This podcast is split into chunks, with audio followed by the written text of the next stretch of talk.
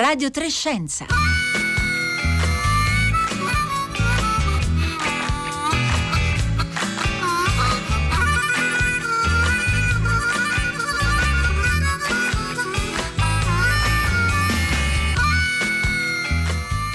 Buongiorno, buongiorno da Paolo Conte e benvenuti ad una nuova settimana di eh, Radio Trescenza che domani tornerà eh, lo anticipiamo subito, eh, a fare il punto sui grandi temi che saranno discussi al pre-summit eh, che si terrà qui, eh, che si sta tenendo oggi, a partire da oggi alla, alla FAO eh, qui a Roma e quindi continueremo nel solco che ha cominciato questa mattina Radio eh, Tremondo.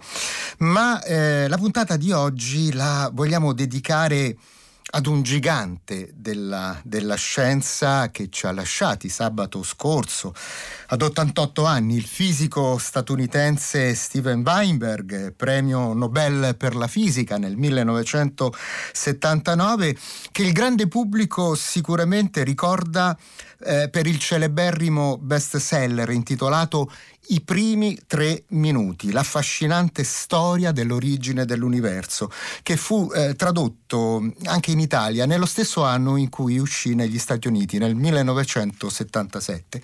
Ecco, noi oggi vogliamo chiedere ai nostri ascoltatori e ascoltatrici quanti di voi hanno letto questo libro eh, e che impressione eh, vi fece. Allora, siete tornati a risfogliarlo a distanza di tempo. Ecco, aspettiamo come sempre i vostri interventi, i vostri ricordi, ma anche le domande eh, che potete girare al nostro ospite tramite sms messaggi di WhatsApp che potete appunto mandarci al 335 56 34 296.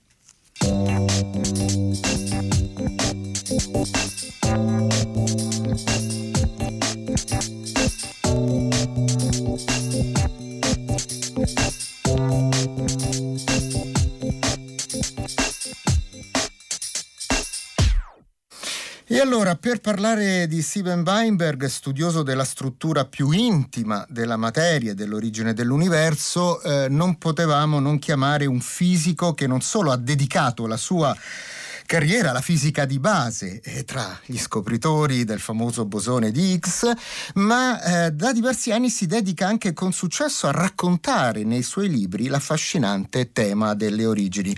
Eh, buongiorno Guido Tonelli. Buongiorno, buongiorno a lei e agli ascoltatori di Radio Trescenza. Guido Tonelli, fisico all'Università di Pisa e autore di saggi come La nascita imperfetta delle cose, pubblicato da Rizzoli nel 2017, e di Genesi, il grande racconto delle origini, edito da Feltrinelli del, nel 2019. Ma eh, ehm, Tonelli è tornato su questi temi anche nel saggio, eh, sempre pubblicato da Feltrinelli, eh, Feltrinelli intitolato, intitolato Tempo, il sogno di uccidere Cronos, e vi abbiamo dedicato la puntata del 21 aprile scorso. Guido Tonelli, allora eh, proviamo a, a, a tracciare eh, la, la, biografia di, di, questo fisico che vive sicuramente eh, uno dei momenti più eccitanti della storia della fisica teorica del Novecento. Sì, Steven Weinberg è, uno, è, stato, è un gigante, lei lo ha citato correttamente, è un gigante della scienza del XX e del XXI secolo. Io mi permetto di, di, di dire che il suo contributo eh, andrà oltre diciamo, eh, questi decenni, sarà ricordato a lungo nella storia della scienza, perché è uno dei padri di quello che oggi chiamiamo modello standard delle particelle elementari. È uno de, de, dei fisici che più di altri ha contribuito a costruire questa visione dell'universo che ci permette di capire dal funzionamento delle particelle elementari più minute al funzionamento dei grandi corpi celesti. Ecco, dunque, eh, teoria, diciamo così, eh, del, del, delle particelle elementari, eh, vediamo meglio di capire di che cosa si tratta. Eh, diciamo, lui ha costruito eh, quella che noi oggi chiamiamo teoria elettrodebole, quindi per capire, per avvicinarci al concetto, eh, facciamo un passo indietro. No? Tutti oggi noi siamo eh, consapevoli che i fenomeni elettrici e magnetici sono due diverse manifestazioni della stessa forza. No? Parliamo di elettromagnetismo.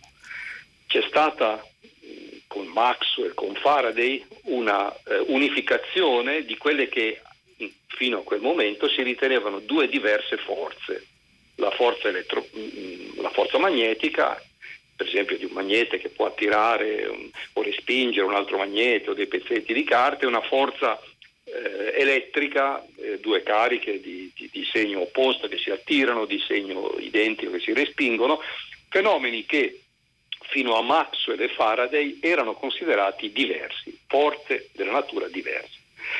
Le eh, equazioni meravigliose che hanno costruito questi due grandi scienziati insieme ad altri oggi e da allora ci hanno permesso di capire che si tratta di un'unica forza, si parla di una unificazione di elettricità e magnetismo.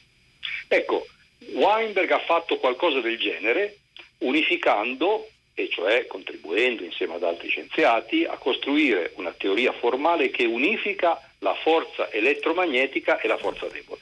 La forza debole che cos'è? Eh, ecco, qui, anche qui piccolo passo indietro. La forza debole è una forza che è stata identificata come una forza della natura da, dal grande Enrico Fermi. Quindi stiamo andando ora ai primi del Novecento, siamo nel 1934 e il giovane Enrico Fermi è il primo a stabilire che la forza debole, per capirci, responsabile dei decadimenti radioattivi, quindi i fisici del tempo avevano di fronte questi fenomeni di decadimenti radioattivi e non ne capivano l'origine.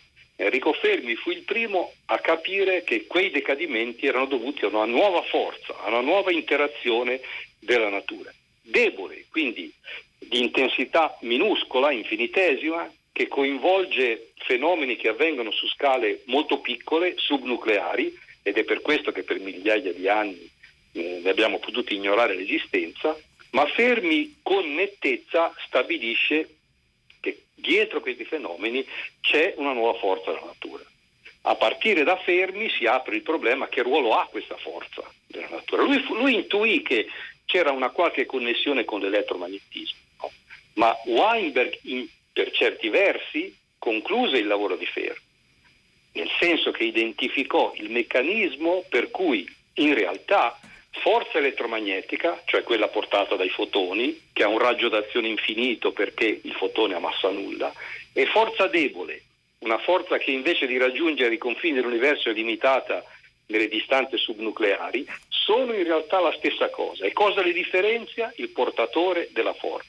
Nel caso della forza elettromagnetica il portatore è privo di massa ed è il fotone e quindi può raggiungere un raggio d'azione infinito, nel caso della forza debole Weinberg identificò dei, delle particelle molto massicce che furono chiamate W e Z che essendo molto massicce non possono interagire a grandi distanze, muoiono sulle infinitesime distanze subnucleari. Quindi La questa... teoria che, che Weinberg descrisse diciamo, è quindi l'unificazione elettrodebole è la base del modello standard delle interazioni fondamentali. E quindi questa intuizione teorica eh, fu quindi anche validata poi sperimentalmente nel corso degli anni. Certamente, e qui, e qui ecco, ecco il, mi intriga questo gioco. Vedete, un grande fisico italiano, Enrico Fermi, che è all'origine di questa intuizione che Weinberg, Glashow e, e Salam svilupparono e portò loro il premio Nobel. E, e li, loro ipotizzano che eh, l'unificazione elettrodebole è definita da, dal ruolo di questi che si chiamano bosoni vettoriali intermedi, queste particelle molto massicce, W e Z, eh, ma un altro grande fisico italiano, Carlo Rubbia, li scoprirà nell'83-84. È come se si chiudesse un grande cerchio. Certo, no? certo.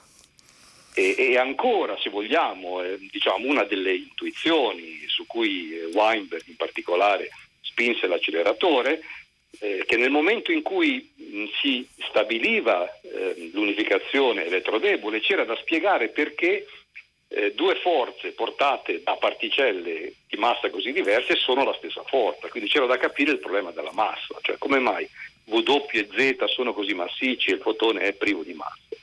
E in quegli anni diciamo, si cominciò a discutere del meccanismo di Higgs, cioè il meccanismo che dà massa alle particelle elementari, in particolare che rompe la simmetria elettrodebole.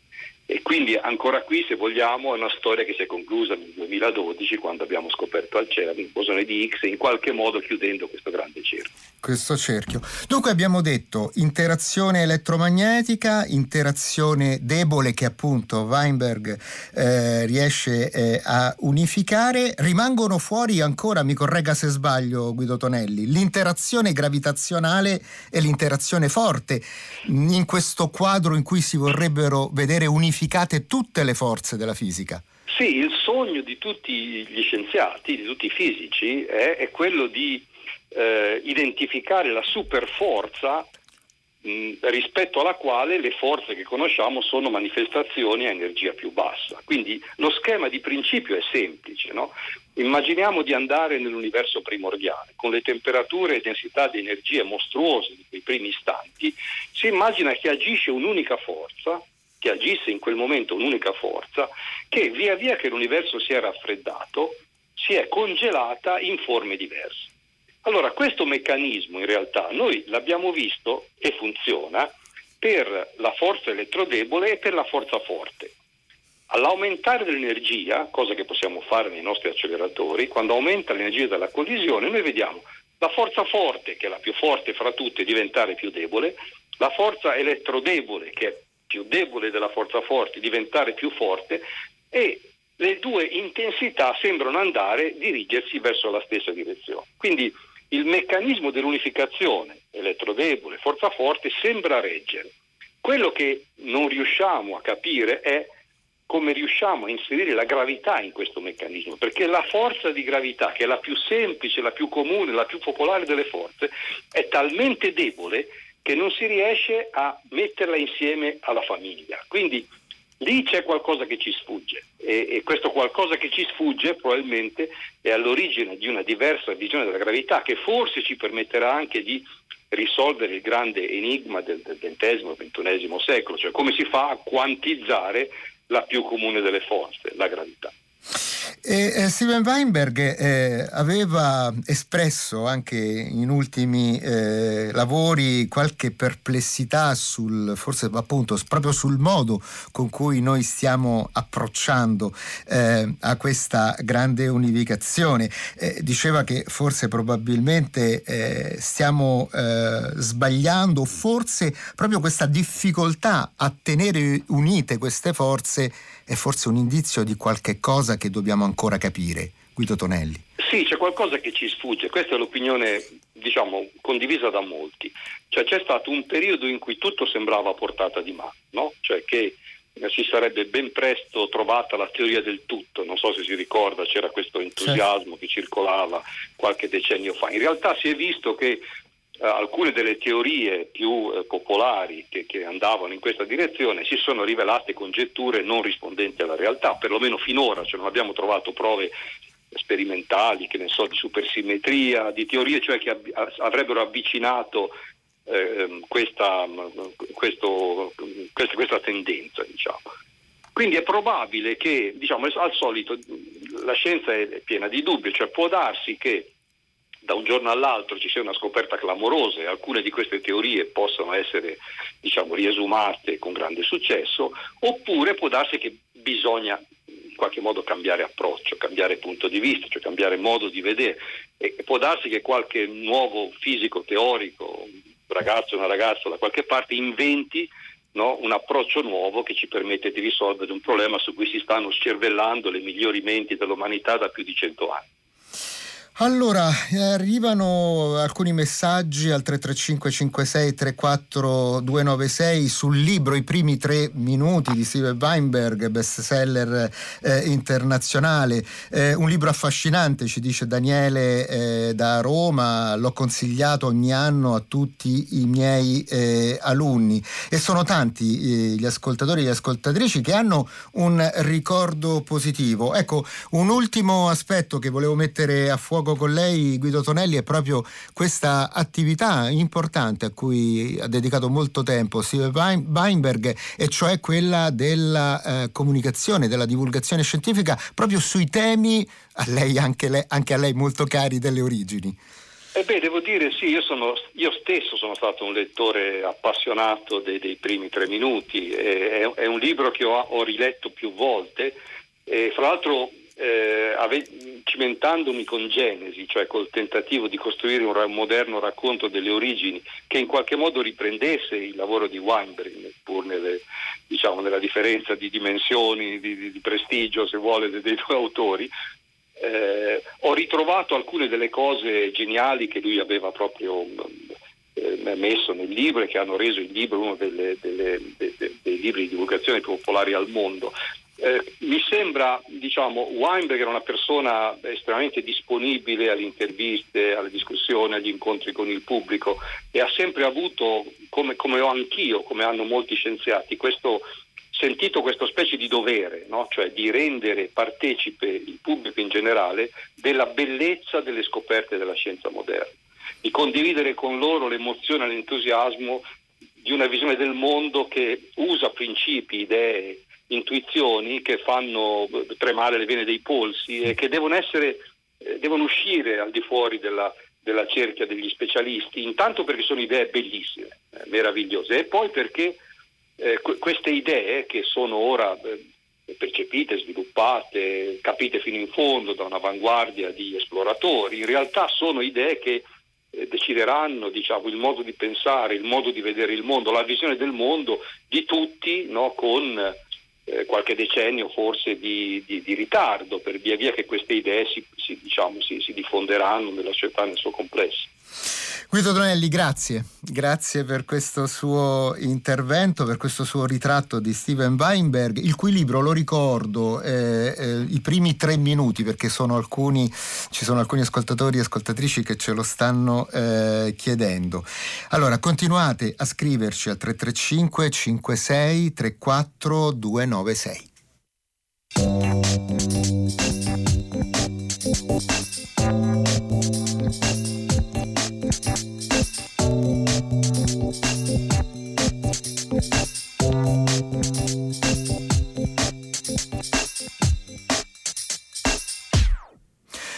Sono le 11:47 minuti, 26 secondi in quest'istante e, qui a Radio Trescenza voltiamo pagina, siamo riusciti a recuperare il collegamento con Nino Cartabellotta. Buongiorno. Buongiorno, buongiorno a tutti i radioascoltatori. Presidente della Fondazione GIMB, gruppo italiano per la medicina basata sulle evidenze. E volevamo appunto occuparci eh, con lui della della situazione mh, della pandemia eh, in Italia. Eh, come evidenziato dalle, dall'incidenza dei contagi che si sono registrati nella scorsa eh, settimana, abbiamo visto che l'incidenza è sostanzialmente raddoppiata rispetto a quella della settimana ancora precedente. E allora eh, volevo chiedere a Nino Cartabellotta, eh, siamo all'inizio di una quarta ondata?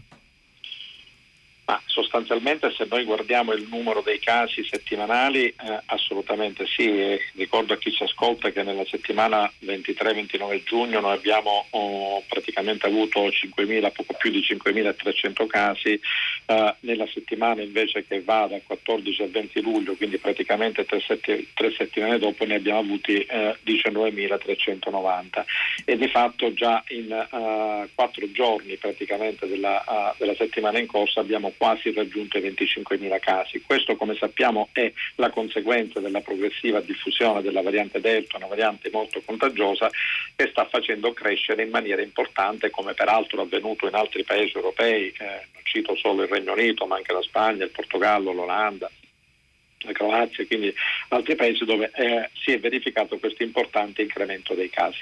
Adesso però che cosa cambia rispetto al passato? Oh, noi da un lato dobbiamo necessariamente guardare quella che è la circolazione del virus che eh, ovviamente dipende da quanti casi vengono oh, diagnosticati giornalmente o, o, direi sempre meglio settimanalmente perché il numero giornaliero è suscettibile di varie oscillazioni che come sappiamo dipendono da tamponi o quant'altro. Certo. Quello che ci interessa in maniera prevalente è l'impatto sugli ospedali. Impatto sugli ospedali ospedali che eh, ovviamente è e sarà inversamente proporzionale alla copertura vaccinale, in particolare di over 50 e fragili, che eh, come sappiamo sono particolarmente protetti eh, dalla copertura vaccinale con doppia dose.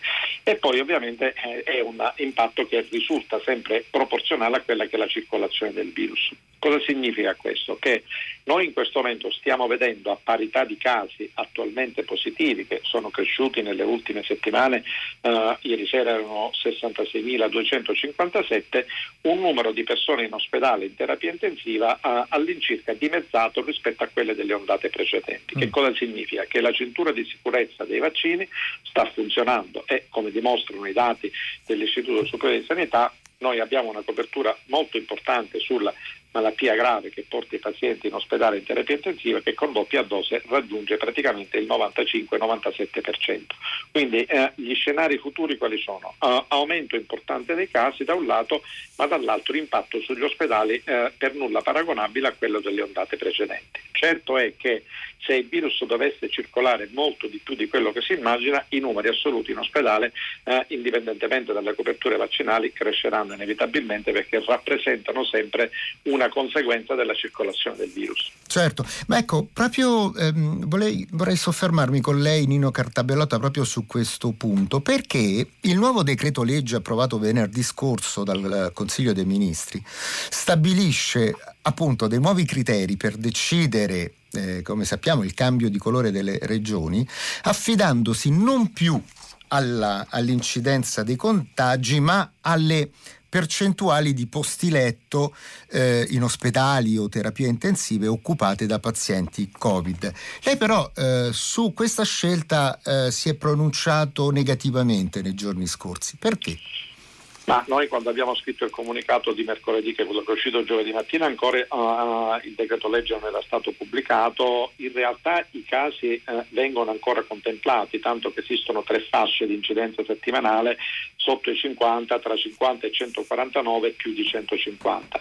In generale qual è il problema? Tenendo d'occhio soltanto quello che è l'occupazione dei posti letto ospedalieri, noi vediamo l'impatto diciamo, di quelli che è l'incremento dei numeri della pandemia uh, con un certo certo ritardo perché eh, già noi i casi di oggi eh, eh, li vediamo riflettere come contagi di almeno un paio di settimane fa tra ritardi di diagnosi, di notifiche e quant'altro.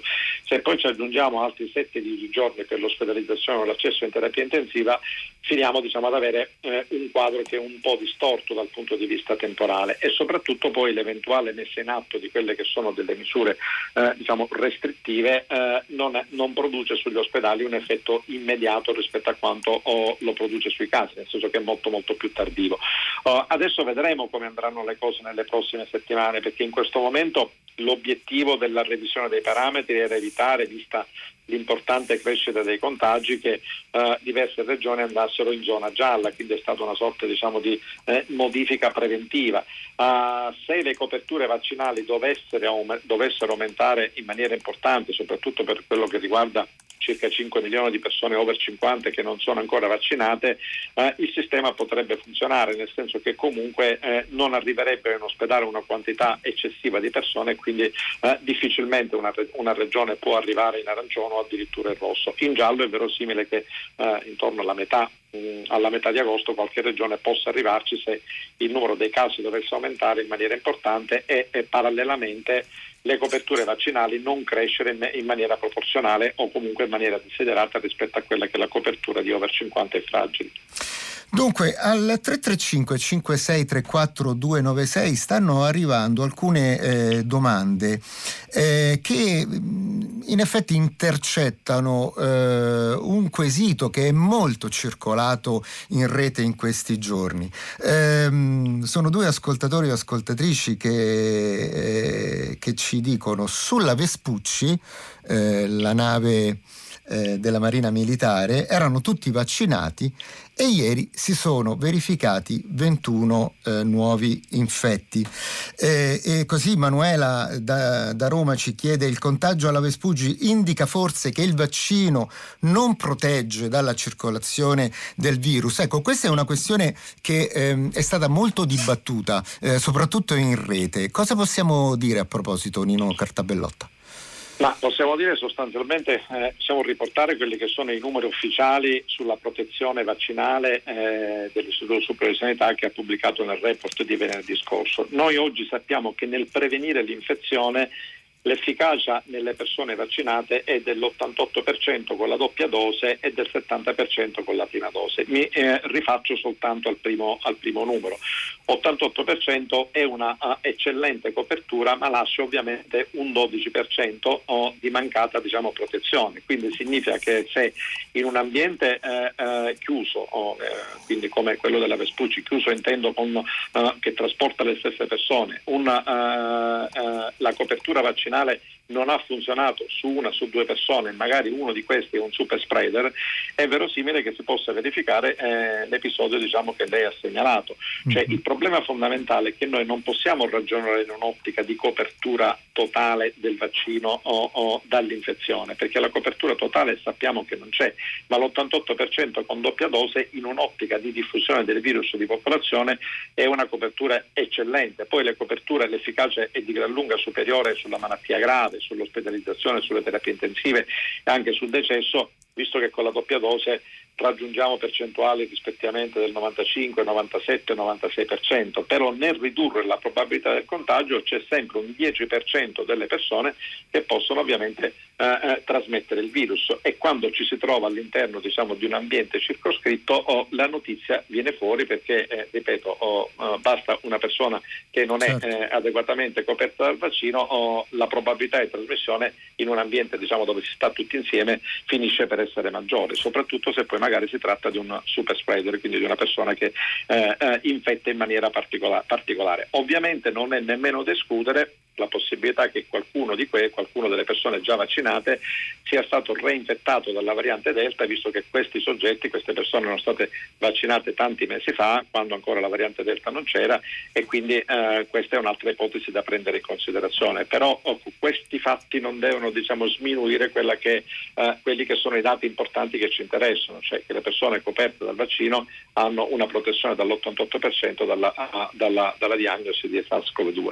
D'altra parte, eh, Nino Cartabellotta dobbiamo anche ricordare che mano a mano che crescerà il numero che, delle persone che eh, saranno eh, vaccinate anche con, eh, la, la, la, eh, con, il secondo ciclo aumenterà in numero assoluto il numero delle persone che per quanto vaccinate si infetteranno. Quindi eh, questa, ehm, questo apparente paradosso continuerà a proporsi.